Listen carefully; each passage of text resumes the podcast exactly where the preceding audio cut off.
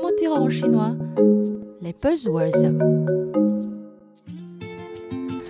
Bonjour et bienvenue dans notre cours de chinois. Chaque semaine, je vous apprends un nouveau mot chinois. Vous ne le trouvez pas dans le dictionnaire, mais les Chinois l'utilisent dans la vie de tous les jours.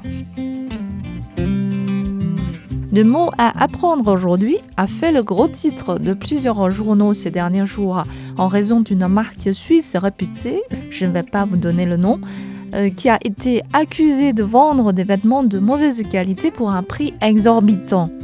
Sommes-nous en train de payer une taxe Zhi shang en consommant les produits de luxe? On dit très ces journaux.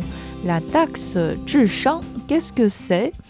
Zhi shang est traduit littéralement par le quotient intellectuel. Mais ne croyez surtout pas qu'il s'agit d'une somme d'argent à payer pour devenir intelligent. Ça aurait été trop facile. Au contraire, c'est le prix payé lorsque vous faites une bêtise.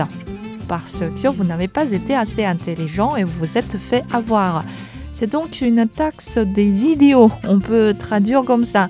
Donc dépenser six millions pour un vêtement dont le coût de production est six fois moins cher, avec en plus de problèmes de qualité, sauf d'en vouloir à la marque, un Chinois va probablement se moquer de lui-même en disant « Wo jiao le zhi shang shui »« Jiao le payer »« Shui » taxe » Zhi shang shui, taxe des idiots.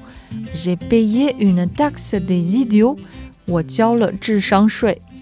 C'est une manière d'exprimer le regret de tomber dans le piège. Les consommateurs doivent vraiment garder leurs yeux grands ouverts face à certains produits, comme un menu pour perdre des kilos en quelques jours, ou bien une sauce de salade prétendant être faible en gras, mais contient deux fois plus de sucre. Se laisser arnaquer de sa manière fait preuve de votre manque d'intelligence et vous payez cette taxe des idiots. Jiao le zhi shang shui. Voilà le cours pour aujourd'hui. Rendez-vous la semaine prochaine. Au revoir.